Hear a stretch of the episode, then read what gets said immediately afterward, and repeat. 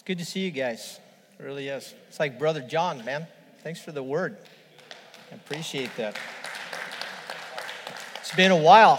It's been about two months since I've been up here. There was so much dust on my old pulpit, I, it was tough to blow it all away. It's good to teach God's word, it really is. Like John and some of the other guys that we've got that teach, and Kim teaches. It's a privilege to teach God's word. It truly is. And uh, I thank God every time He gives me opportunity, this old pastor here, to, to preach the Word of God. I was thinking how long Jeff will let me stay up here. Will you let me be here when I'm doing a walker up here? Probably. Maybe. Got shaky just like that.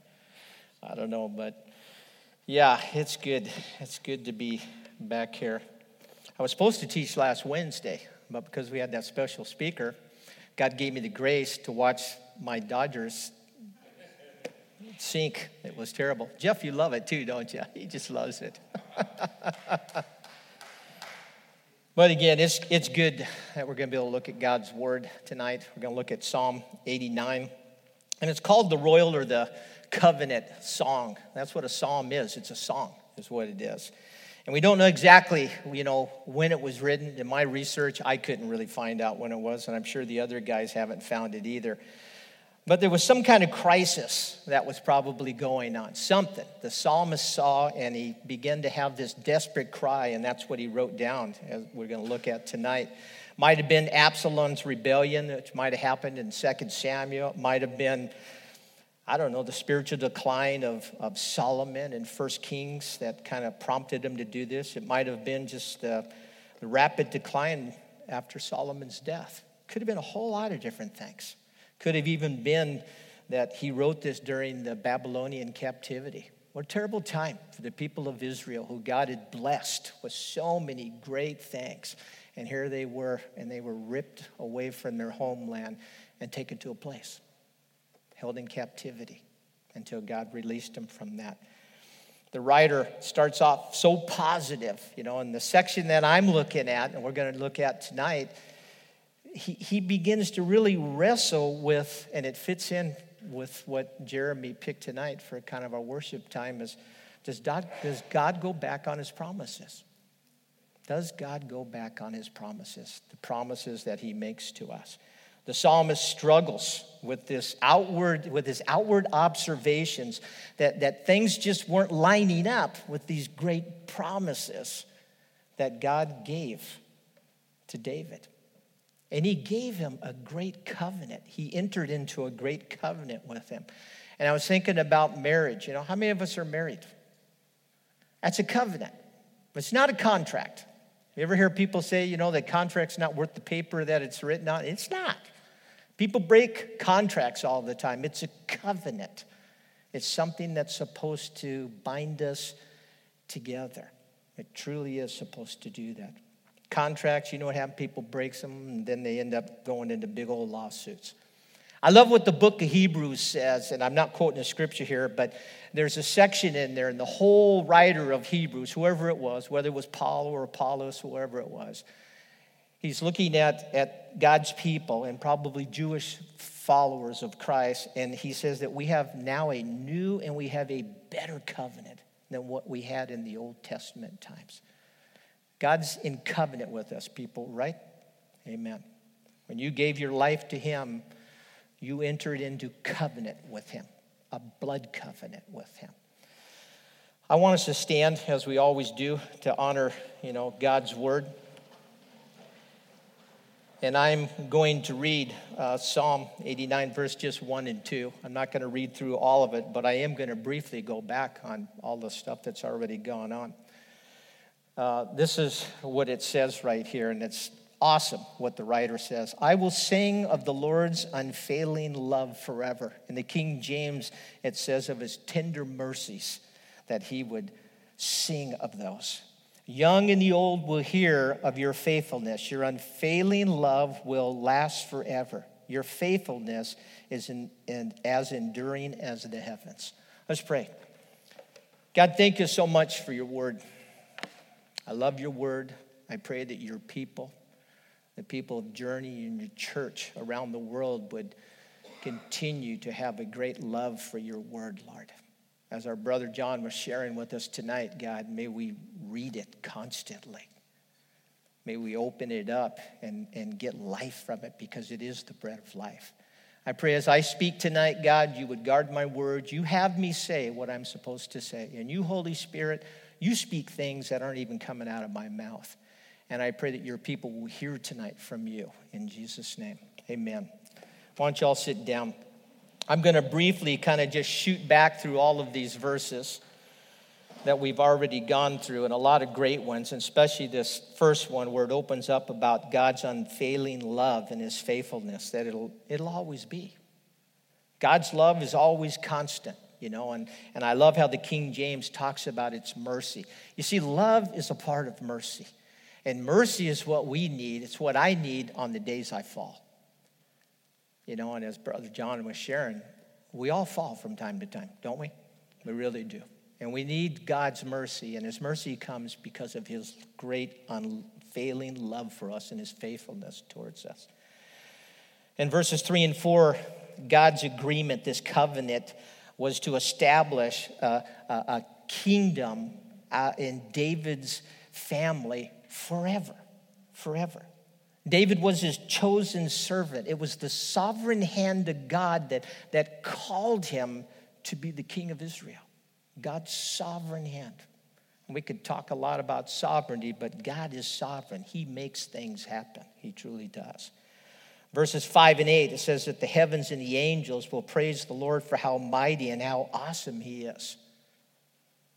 Who can compare with Him, the psalmist says? And who is like our God? We sung that tonight. Who's like our God?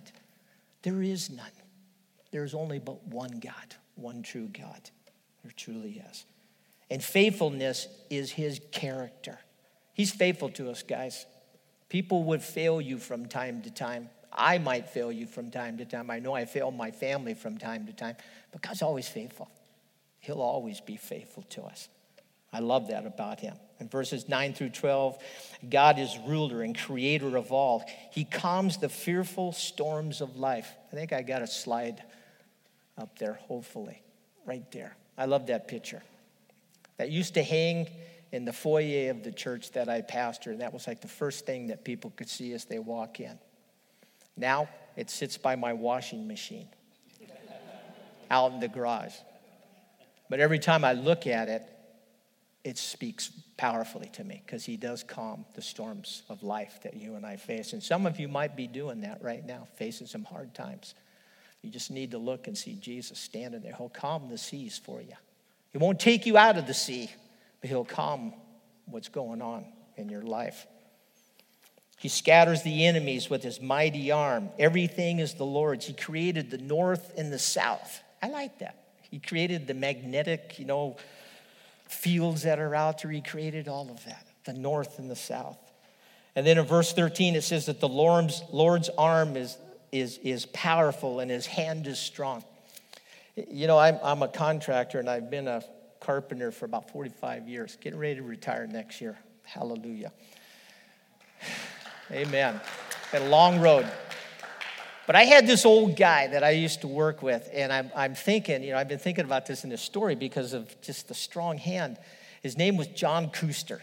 He was a cantankerous old guy. He's worse than I am and he had a cigarette hanging out of his mouth and he used to build the stairs for this framing company that i that i worked with he would we'd build big apartment buildings and stuff and he'd, he'd do the rafters and i remember one time i don't know how it happened but he shook my hand and he about broke it he was so strong and i don't know why but when i read through this verse i said man god's hand is stronger than that man's hand god is strong and See, when he holds you, when he grabs onto you, he's not going to let you go.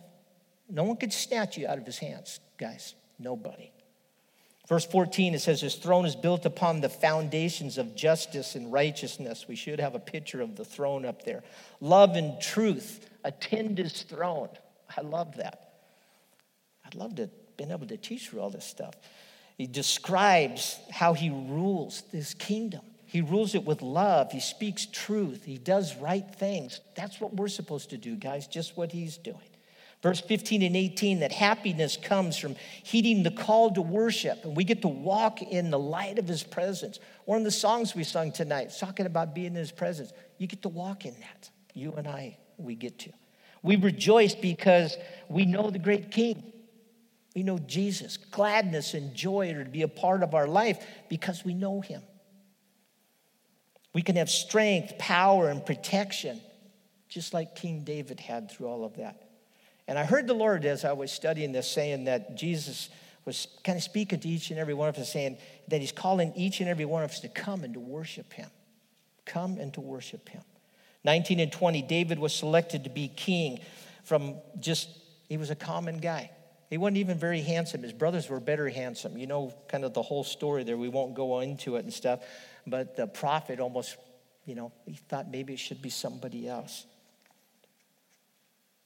It's interesting, too, that, you know, Israel wanted to have a king. God was their king. God was their king. And they chose a man over God, and God gave it to them. Sometimes, guys, we want what the world wants. But if we hear God's heart, what God's heart's saying to us is, I don't want you a part of this world. Is that what the scripture says? You live in it, but don't be a part of it.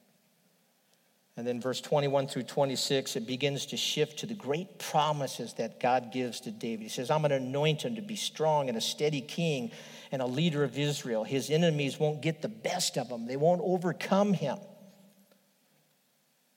He'd beat down his adversaries.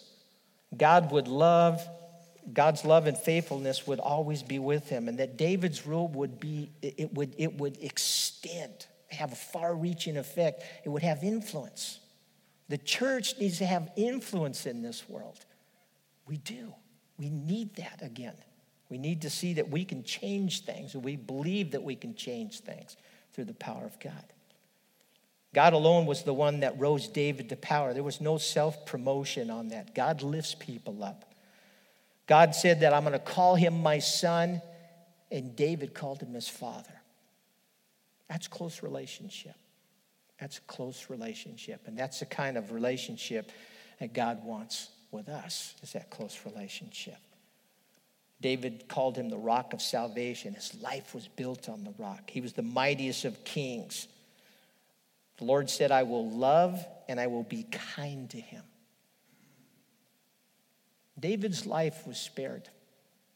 And I hope you guys understand that, that the law required he'd be put to death because of what he did with Bathsheba and what he did to her husband. He basically put him out in front and got him murdered because of that. Amazing that he did do that. But God promises that his throne will be endless. One day Jesus will sit on that throne. But then in verse 30 and 32, there is, but what if? And that's the warning. God always warns before he does something. You guys know that? If you're a good parent, you need to warn your kid before you do something. When my kids were growing up, I warned them before I took action. My little grandkid, it doesn't usually get past the warning. I can usually just warn him and he wants to do what Papa says. And I appreciate that. But he says this something's going to happen if you don't do this. If your sons forsake God's law, if your sons fail to walk in his ways, if your sons don't obey God's word, if they fail to keep his commandments, he says, I'll punish their sin with a rod. And then their disobedience with a beating. Ouch. That hurts. That hurts. Proverbs is full of so many things when it comes to discipline. And then verse 33 through 37, and then we'll get into the section I have. God, and the psalmist says, God will not break or fail to keep his promises because God doesn't lie. What God says, it, it's going to happen. It is going to happen. And he says, I'll always love David. Even when he sinned, when he did what he did to Bathsheba and killed her husband, he still loved him. Verse 38 and I've got 38 through 45, and we should get by this pretty quick. But now you have rejected him and cast him off. This is the psalmist now looking at things and saying, it looks different than what I've just spoken here. You are angry with your anointed king. Here's the question for you guys for your table. I don't always do the table thing, and just pretty gracious allowing me to do that. Because you guys get out of control. That's the problem. But I want to ask you a question, and, and you can just speak that at, at your table. And, and you answer whether or not if you've ever felt that you've been rejected by somebody. And if, if you feel comfortable to do that, just share with them maybe who did reject, who rejected you and how you felt at that, that time. Do it pretty shortly, okay? Can you do that? I know that's pretty heavy, but I want you to do that. ever felt like you've been rejected? So, how many of you did ever been rejected or felt rejected? By somebody. Yeah, vast majority. I felt that same way. Let's look at Psalm 51. We should have that up here. It's in the New American Standard Bible, and, and these are David's words. He says, Create in me a clean heart, O God, and renew a steadfast spirit within me. Do not cast me away from thy presence, and do not take thy Holy Spirit from me. Restore to me the joy of thy salvation, and sustain me with a willing spirit. David wrote this shortly after he was confronted by Nathan the prophet, after he did commit adultery with Bathsheba. I think David felt at that time that God had left him, that God had forsaken him. See, the Spirit of God didn't dwell inside a person back in the Old Testament time. It kind of came on them, is what it did. And David felt like, man, God left me.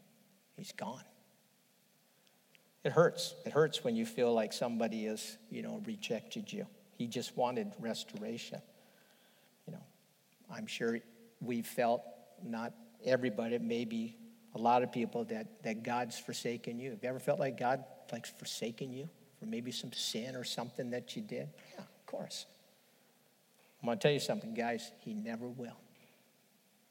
He never will. Hebrews 11 13, 5 says this I will never fail you, I will never abandon you. And that really comes back, and I did research on this way back into Deuteronomy. And in Deuteronomy chapter 31, verses 6 and 8, he said that to his people. He said, I'll never leave you, I'll never forsake you. Even when you feel like he's gone, he's still there. And that last half of it, of that verse 38, you know, was God angry at David? Well, listen, I'm going to tell you something. David didn't do everything right, did he? He really didn't. He sinned. He sinned big time.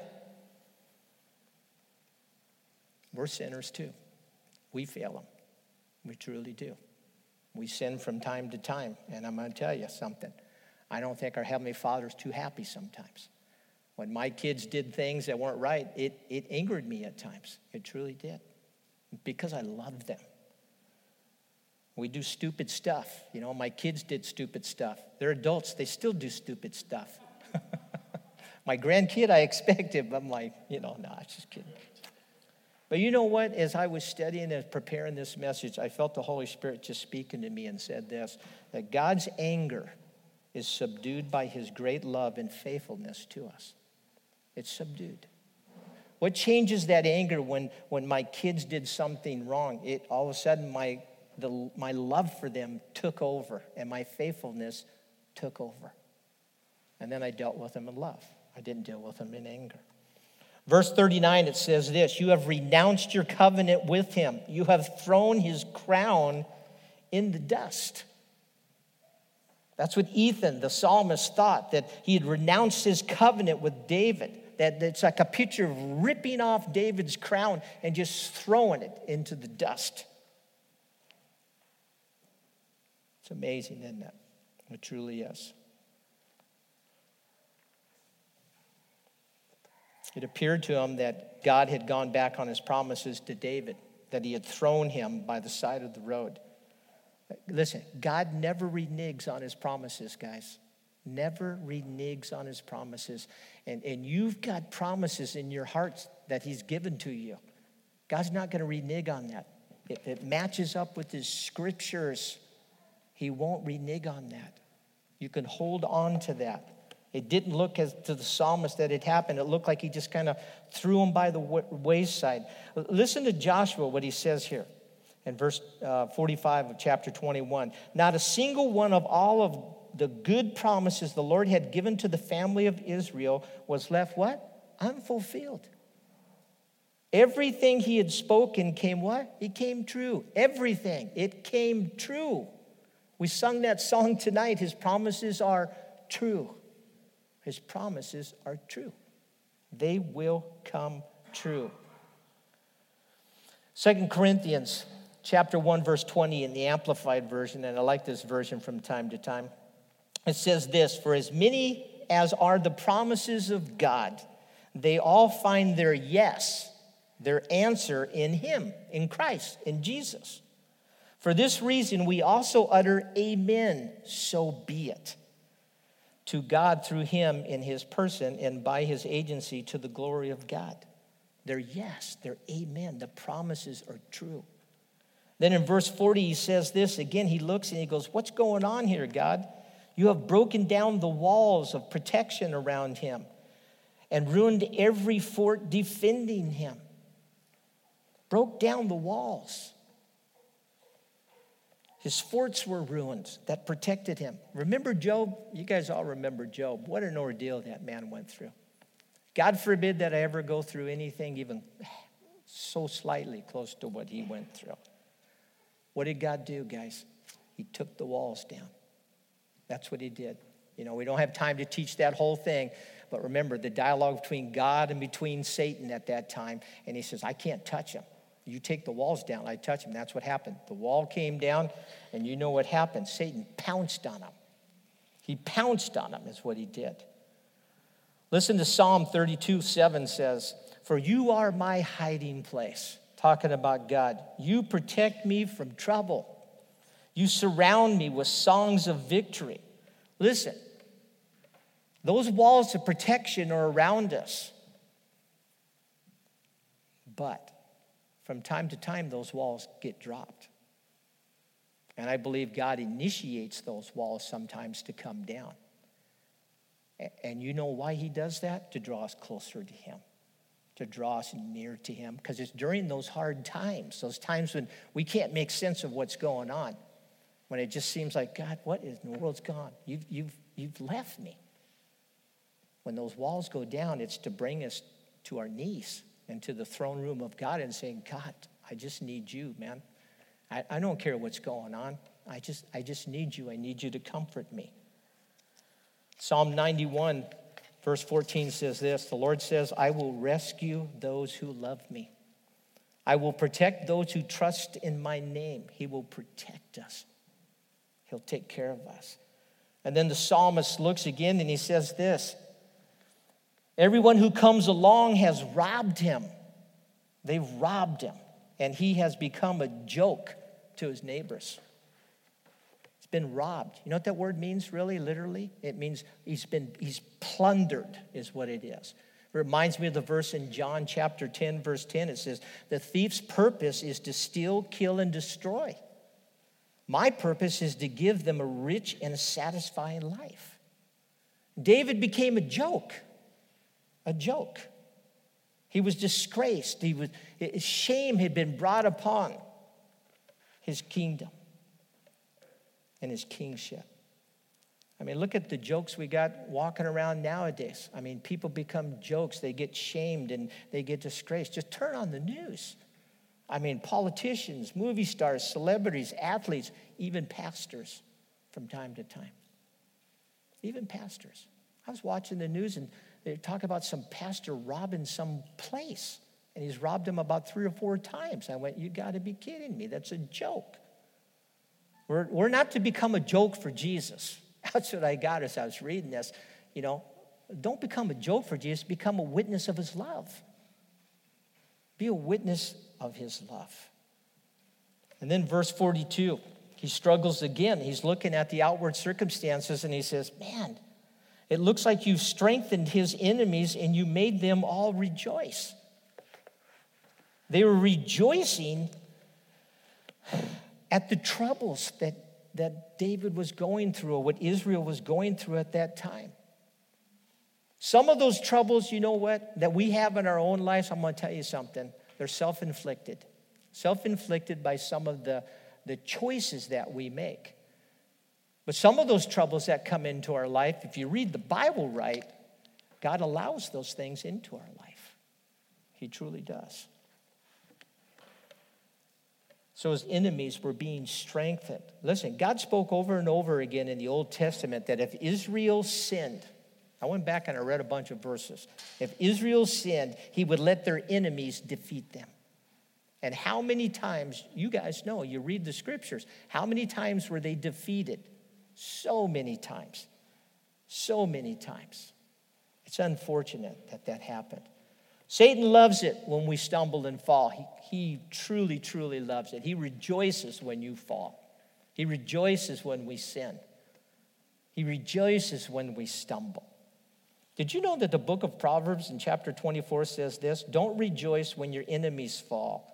Don't be happy when they stumble. I don't like that verse. I really don't. And I remember reading it, and I read Proverbs a lot, and I've been meeting with Mike Morset, he's not here, and Kyle, and, and he's been reading Proverbs a lot, and I love it. And he says, Man, he goes, Man, there's so much good stuff in there. It just talks about everything. I said, I know it does. That's why I love reading it. But I remember reading that verse for the first time. I didn't like that. I want to rejoice when somebody that hurts me gets whopped or something. You know what I mean? That's, that's kind of our own human nature to do that. But the Bible says don't do that. Why? Because we got to love them. We got to love them. That's what we have to do. Verse 43, he says this It appears that you made his sword useless and refused to help him in battle. Wow, I don't like that one. It appeared as if he was on his own. And at times it appears sometimes that we're on our own, doesn't it? It truly does.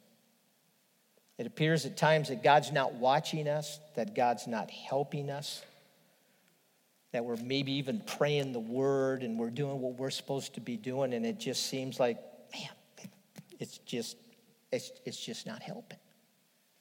It appears at that moment that, that God really isn't fighting for us. I want you guys to know something, and you know it, and it was spoken tonight. I mean, it couldn't have blended everything together so much. And you said it that the Lord fights for us. He does. I got the verse for you guys, and it goes right along with Brother John, man. Second Corinthians 32 8 says this, and this was King Hezekiah speaking these words to the people of Israel as they were distraught and the king of Assyria was coming after him. He says, Listen, he might have a great army. This king of Assyria might have a great army. He says, but they're merely men. That's all that they are. We have the Lord our God to help us and to fight our battles. You don't fight on your own, guys. You never will, and you don't have to into the future. He fights for you. He fights for you. And in verse 44, he says this He goes, wow, it looks like his splendor has ended and that his throne had been overturned in verse 44. That glory had, had, had gone away that it once appeared at that time. Listen, Jesus is going to reign King of Kings and Lord of Lords on that throne. It's coming in the future. He didn't see it, but when Jesus comes back, he's going to reign. The people of Israel wanted Jesus to take over the Roman Empire and to throw him out. That's what he wanted. He didn't do that. And you know why he didn't do that? Because he came to die for our sins the first time. He came to be the Savior of mankind, to, to atone for our sins. But he's coming the next time, and hopefully pretty soon, and he'll be King of Kings and Lord of Lords and reign on that. And then verse 45, and we'll wrap it up. It says, Have you made him old before his time and publicly disgraced him? It's kind of literally, it means kind of shortened his, his days and disgraced him in public. You know, the house of David really didn't last very, very long. And it's interesting what I found out when I was studying that the last four kings of Israel, they didn't last long at all. Some of them only lasted a couple months in their reign as they were here. And Either it lasted a short time and they were either captured or they were killed by the sword, the last four that stood there. I was thinking, man, Lord, I, I want you just to keep using me until, like I was saying tonight, I'm up here with the rocker, you know, and, I get to preach God's word. I, I, I don't want to have that taken away. I want to be used by Him. You know, listen, it, looks like God wasn't fulfilling His promises. As Ethan took an honest look at what was going on, it just didn't seem like God wasn't fulfilling His promise. But He was, and He is.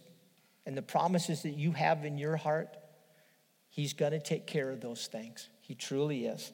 And I know sometimes, listen, circumstances block our view. They truly do.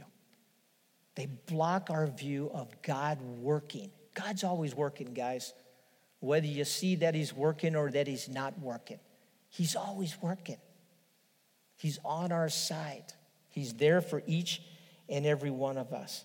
Second Peter 3, I don't have that up there, but people were beginning to mock about, they kept preaching that Jesus is returning again soon. And Peter writes to them and he says, Look, he, listen, it's going to happen. It's going to happen at the right time. And the only reason why it's not happening right now, because Jesus is patient. And when the time comes, he's going to do that. God is always working on our behalf. He truly, truly is. This is what you and I need to do when it comes to the promises of God. And if you've got a promise in your heart right now, this is what you need to do. You need to stand on the promises of God. You truly do. That's your part. Stand on the promises of God. Take that word, hide it in your heart, and say, Lord, I'm, I'm believing you that you're going to do that.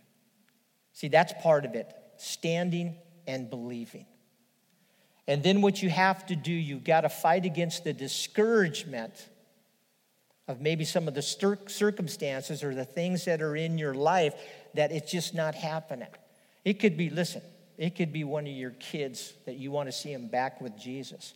It could be one of your kids and you just want to see them give their hearts to Jesus. It could be a grandkid. It could be the fulfillment of, of some other things. Some of you might be standing on a promise to even have a grandkid or whatever it might be, or, or having a child. I know my kids wrestled with that a lot. Thank God I got another grandkid on the way in about 30 days or 60 days. So give me two. I'll be happy. But the first one took a long time to get. But we felt like God was going to do that, and we stood on the promises of God. See, your part is to do this, and I'll end with this it's to focus on Him. Be thankful and have a worshipful attitude. Keep trusting Him and keep believing in Him. Amen? Let's pray. Let's pray. God, thank you so much for your word, Lord. I take it, I hide it in my heart that I might not sin against you. God, your word, a lot of people have said there's thousands of promises in here. I didn't bring my little booklet, but I've had it. I've had it for about 20, 25 years with probably a thousand promises in it, Lord. Whatever it might be in our life, Lord, there's things in this word that we can go to and say, this is what God says about it. You're feeling like he's forsaken you, the Bible says he hasn't. If you're feeling like God doesn't love you anymore, the Bible says he'll always love you. Help us to stand on that, Lord. Help us not to get so focused on the circumstances and the things that are going on around us, but help us to stay focused on you, Lord. It's on you, Lord, that we're to be focused on. Help my brothers and sisters stay close to you, Lord. We'll follow you wherever you're going to take us, Lord. And we do pray that your return would come soon, Lord. But in the meanwhile, God, help us to go love people the way that you love people. Help us to show them that you love them, Lord. You're not there to beat them over the head for their sins that they have, but you're there to love them and to forgive them and to accept them, Lord. Help us as your church do that in Jesus' name. And they all said, Amen. Amen. God bless you guys.